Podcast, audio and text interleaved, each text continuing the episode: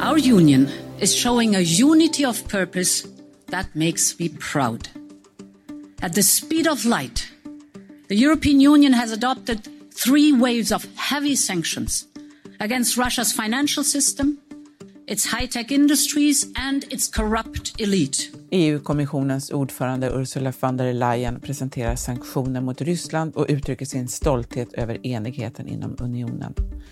Och på bara några dagar har EU fattat beslut som bara helt nyligen hade varit helt otänkbara om vapenexport och människor på flykt. Till och med Tyskland, som sedan andra världskriget haft en defensiv försvarspolitik, har bestämt sig för att leverera vapen till Ukraina. Hur kunde så mycket förändras så snabbt? Och vart är EU på väg? Välkommen till Studio DN. Jag heter Sanna Thorén Björling. Och idag har jag med mig två av Dagens Nyheters korrespondenter, Pia Gripenberg i Bryssel och Lovisa Herold i Berlin. Välkomna! Tack! Tack. Pia, eh, om vi börjar med dig. Eh, om vi ska begripa det här som händer nu eh, så backar vi lite först. EU bildades ju som ett fredsprojekt efter andra världskriget. Hur resonerade man då? Ja, men då var det ju aldrig mera krig på Europas jord och framförallt aldrig mera, mera krig mellan Tyskland och Frankrike. Och det var ju därför de här, då, det som heter kol och stålunionen, att man skulle ha kontroll på varandras liksom, produktion och industri och då skulle förhindra en upprustning. Och där har man ju lyckats. Ett krig mellan Tyskland och Frankrike är ju faktiskt helt otänkbart idag. Mm. Däremot krig på Europas jord har det ju varit. Vi hade Balkankriget i början på 90-talet och Kosovo och vi har nu i Ukraina. Mm. Men det är, samtidigt är det ju då den här insatsen med att man stöttar eh, Ukraina militärt, det motiveras ju liksom av freden i Europa. Ja, tanken var ju att eh, de europeiska länderna skulle sitta ihop och skapa ett ömsesidigt beroende som då skulle göra det svårt för länderna att, att hamna i militär konflikt. Tyskland hade ju förstås en särställning då som andra världskrigets stora skurk och förlorare. Lovisa, hur har det där präglat tysk försvarspolitik sedan 1945? Otroligt mycket. Eh, och också relationen till Ryssland kan man ju säga att där har man ju också satsat väldigt mycket på handelsförbindelser och dialog och tänkt att ja, men det kommer leda till, till stabilitet. Om, om Ryssland behöver oss och vi behöver dem, då kommer ingen vilja rucka på på stabiliteten där. Men det har man ju sett att det inte har fungerat. Men man har drivit en väldigt defensiv eh, försvarspolitik och haft den rollen också som Pia beskriver, att, att vi har ansvar för att det alltid ska vara fred i Europa och, och vi får aldrig mer angripa eh, militärt. Det, det, man har ju eh, varit del av NATO-insatser också, så att det, inte, det är inte som att man aldrig har gjort det, men, men det som har hänt nu i Tyskland, att man faktiskt skickar vapen då till Ukraina, det, det hade ju varit väldigt kontroversiellt för bara några veckor sedan. Mm. Om vi spolar framåt då från när EU bildades så har ju EU utvecklats väldigt mycket och fått fler medlemmar. Och man samarbetar nära i många frågor, men det har ju alltid funnits lite grann en dragkamp kring hur mycket makt som ska ligga i, i EU och hur mycket som ska vara kvar på nationell nivå. När det gäller utrikespolitiken så finns ett krav på enhällighet. Eh, en gemensam utrikeschef har ju egentligen bara funnits sedan 2009. Pia, vad skulle du säga, vad har varit kännetecknande för, för EUs utrikespolitik? Alltså det har egentligen varit att man inte har kunnat ena sig om en, liksom en kraftfull utrikespolitik. Det har blivit liksom minsta gemensamma nämnare. Det här kan vi enas om och då är det det vi kan driva. Men länder har ju velat gå längre i till exempel sanktionsfrågor eller att i ja, Israel-Palestina-diskussionen. Men då har då andra länder bromsat därför att man har haft sina egna nationella intressen som har varit viktigare. Så att den har varit en väldigt försiktig utrikespolitik kan man nog sammanfatta det som. Mm. Har det funnits några områden som har varit eh, helt och hållet no-nos? Alltså, ja, både och kan man säga. Alltså det är, att gå på Kina kraftigt har varit lite svårt för flera länder. Att gå på Ryssland med kraft har också varit svårt i och med att det finns det här energiberoendet. Det är inte bara Tyskland utan även Italien är väldigt energiberoende av, av eh, Ryssland eh, och eh, Ungern har eh, kärnkraftverk som är ryska så att det, det finns liksom massa samarbeten där man vill ha gått försiktigt fram men inte hela vägen kan man väl säga. Mm. Om man då tittar, flyttar, flyttar oss fram till de senaste veckorna här. Eh, om du skulle berätta om de mest anmärkningsvärda, som EU, eh, anmärkningsvärda beslut som EU har fattat, vad, vilka saker tar du upp då? Ja, men just det här att man ska finansiera att det skickas vapen till Ukraina, det är ju det är anmärkningsvärt.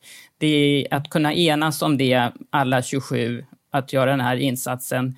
Det är om man ser de här länderna som ligger i Öst och Centraleuropa, de har ju velat gå hårdare fram i Rysslandspolitiken, medan då andra länder som, ja, till exempel om man tänker sig Portugal, Spanien har ju inte uppfattat eh, Ryssland som samma strategiska hot som Estland och Lettland och Litauen till exempel. Och Frankrike har velat spela någon slags eh, tredje roll eh, liksom som medlare så att, att man kunde enas om det är faktiskt helt otroligt. Och att sanktionerna blev så kraftfulla är också helt otroligt. Det var, alltså, det var ju en rejäl smäll mot ryska finanssystemet till exempel.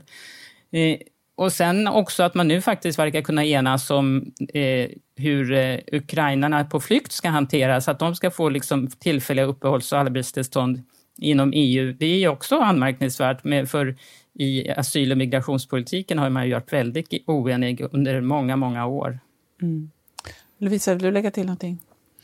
Ja, men det är samma diskussion i Tyskland då om eh, snabbt och obyråkratiskt ska man, ska man ta emot de här flyktingarna och man, ska, man pratar om gratis sjukvård och, och möjlighet att arbeta i, i tre år. Och det är ju, det är ju en, precis som Pia säger, att det här diskuterar också, så inrikesministern pratade om att det här kanske är en möjlighet att få den här flyktingpolitiken som inte har fungerat i EU att, att faktiskt fungera. Så det är ju optimistiskt då att man, man tänker att det skulle kunna användas även i andra sammanhang, då, de här nya samarbetena. Mm. Hur har, hur har de svenska representanterna agerat? Eh, statsminister Magdalena Andersson eller EU-minister Hans Dahlgren? Ja. Alltså, eh, Sverige har ju haft en traditionell roll i EU att vara lite av bromsare. Man vill inte liksom släppa makt till Bryssel, man vill inte gå för fort fram. Man vill liksom värna att det som ska bestäms i medlemsländerna ska fortsatt verkligen bestämmas i medlemmarna medlemsländerna. Så just på, på ja, till exempel den här försvarsfrågan har ju Sverige varit väldigt tveksam till att att det ska bli ett mer gemensamt försvar inom EU. Där har man ju varit en bromsare. Inte Finland på samma sätt. Finland har liksom varit mer positivt inställt till det. Om man säger med anledning av NATO-debatten så är det ju lite skillnad där. Men, men nu har ju Sverige verkligen slutit upp och bakom de här besluten. Och när det gäller sanktioner så har ju Sverige tillhört de som vill gått fortare och kraftigare fram. Men, och till slut fått med sig då de sista, det tveksamma, kanske Ungern, ja, kanske Italien, några länder som har varit lite mer försiktiga. Men alla har ju slutit upp bakom det här. Ja, Tyskland också för den delen som Lovisa känner till. För Tyskland var det ju, är det ju väldigt modigt får man säga att, att införa de här hårda sanktionerna mot Ryssland med tanke på att man har ett stort beroende av rysk gas um, och faktiskt riskerar en typ av energikris uh, genom att svara på det här sättet. Mm. Vi hörde ju eh, EU-kommissionens ordförande Ursula von der Leyen där i början. Hon eh, tar, eh, använder ju verkligen stora ord här. Eh, hur har de här förändringarna motiverats? Hur, hur, hur chockade är, tror ni, det, det toppskiktet i EU här? Eh, hon och eh, även Josep Borrell, utrikeschefen. Nej, jag, alltså om, om jag får svara från Bryssel horisont så är ju det att jag tror, de, jag tror att de flesta faktiskt inte trodde att Putin skulle invadera, i alla fall i något läge bak. Någonstans så, så ändrar ju folk uppfattning naturligtvis. Men det, i, och ändå fanns ju den här beredskapen. De här sanktionerna har ju diskuterats länge och man har haft den här beredskapen otroligt länge så att när det väl kom då, först med det här att Putin eh, erkände Donetsk och Luhansk och sen invasionen, då fanns det liksom en flerstegsraket som bara sattes igång. Så att det, på något sätt fanns det en förberedelse så där som man då trodde att det skulle räcka med att, vi, att Putin vet det här och då avskräcks han från att göra någonting. Men sen när han verkligen inte avskräcktes utan gjorde någonting, då kunde man ta, då, faktiskt snabbt fatta beslut. Eh, Ukrainas president Zelensky, han eh, har också uttalat sig och också sökt medlemskap i EU för Ukraina. Han har sagt bland annat så här. Без вас Україна буде самотня. Доведіть, що ви разом з нами. Доведіть, що ви нас не, відпуска... не відпускаєте.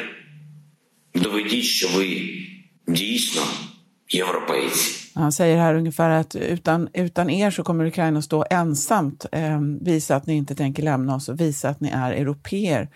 Eh, hur viktigt tror ni att, att Zelenskyjs person har varit här? Jag tror att han har varit jätteviktig och just det att han har ju varit med i ständiga möten, han har ju ständig kontakt trots att han sitter där, som det verkar vara, i en bunker i, i Kiev. Han talade till Europaparlamentet, det var väl det talet vi hörde här tror jag. Han var med när, när det var ett toppmöte förra veckan med stats och regeringscheferna och talade direkt till dem. Och han har kontakter, han har ju direktkontakter med Macron som fortfarande har någon slags liten kontakt med, med Vladimir Putin. Så att han som person är jätteviktig i det här samtalet, i sammanhanget. Han, han förmår liksom förmedla vad Ukraina vill och han prioriterar ju uppenbarligen att ha den här äh, kontakten med västvärlden i det här svåra läget som Ukraina är i nu. Mm.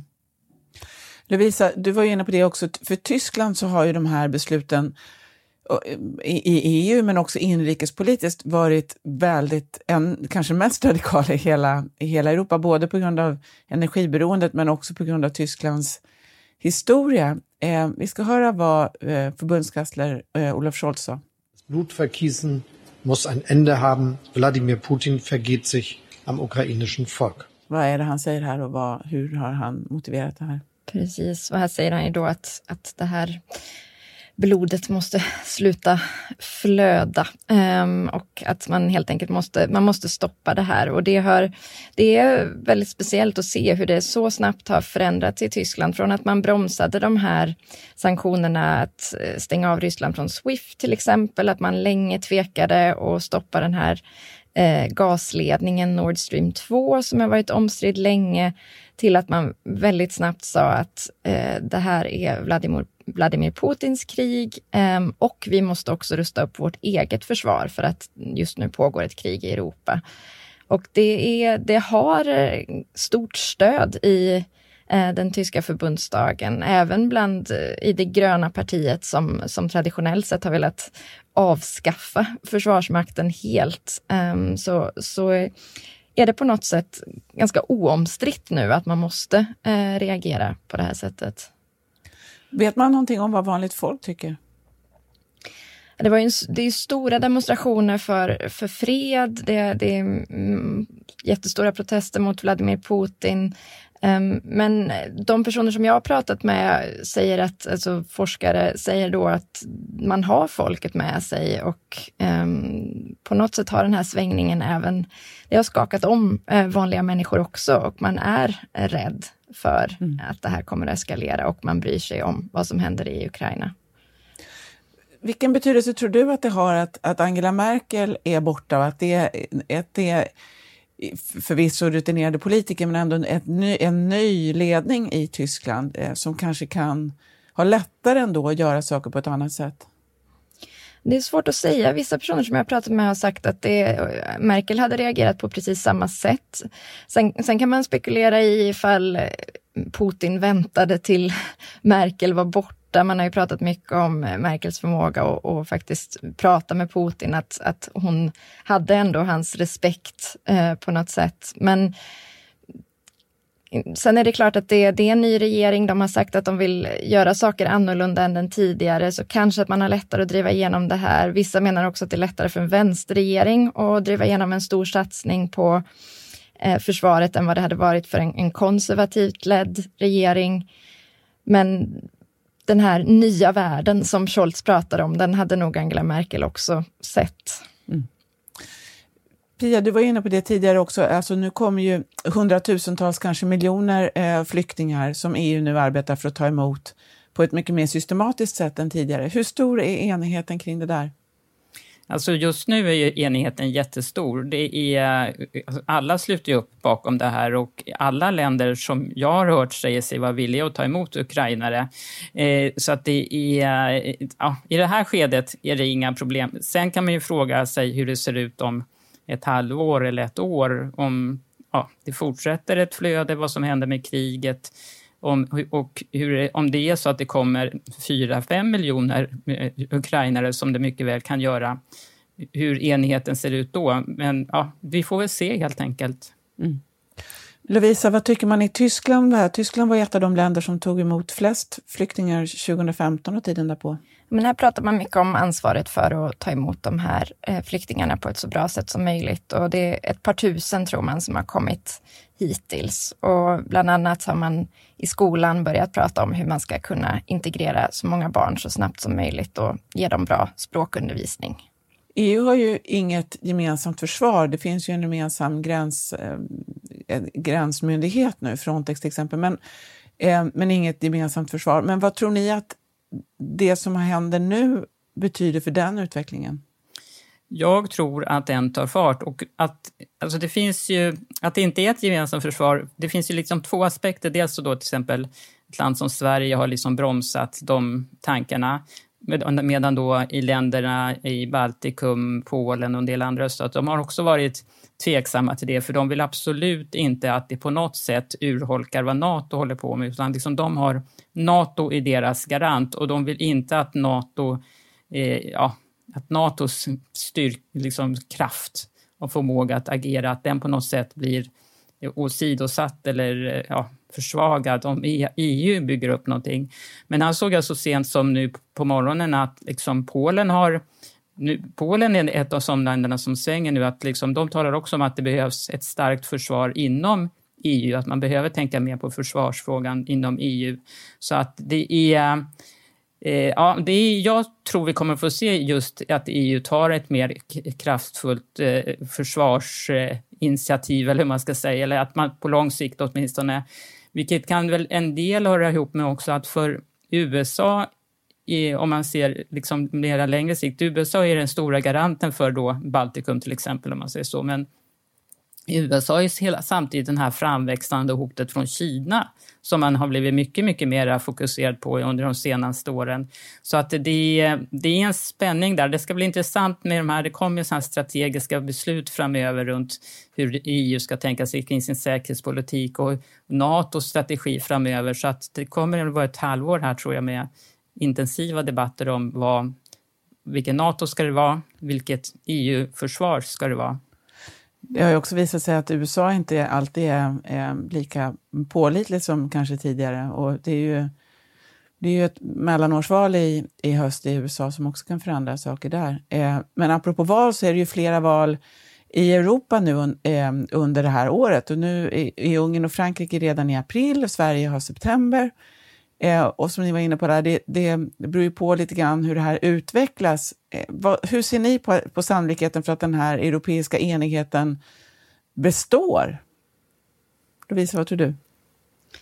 Jättebra fråga. Det funderar man ju mycket på hur en sån här, man pratar om en solidaritetsvåg och en vilja att, att hjälpa och även bland privatpersoner då, hur länge den kan vara. Och I höstas så pratade jag med, med personer som kom 2015 till Tyskland som sa att nu, nu är det där engagemanget, det engagemanget försvann väldigt fort och, och jag hade det mycket lättare än de som kommer nu. Och, så ja, det, det är väldigt, kommer bli väldigt eh, intressant att se hur, hur länge det här håller i sig. Mm. Pia, vad tror du då? Vad, vad, betyder det här för EUs identitet?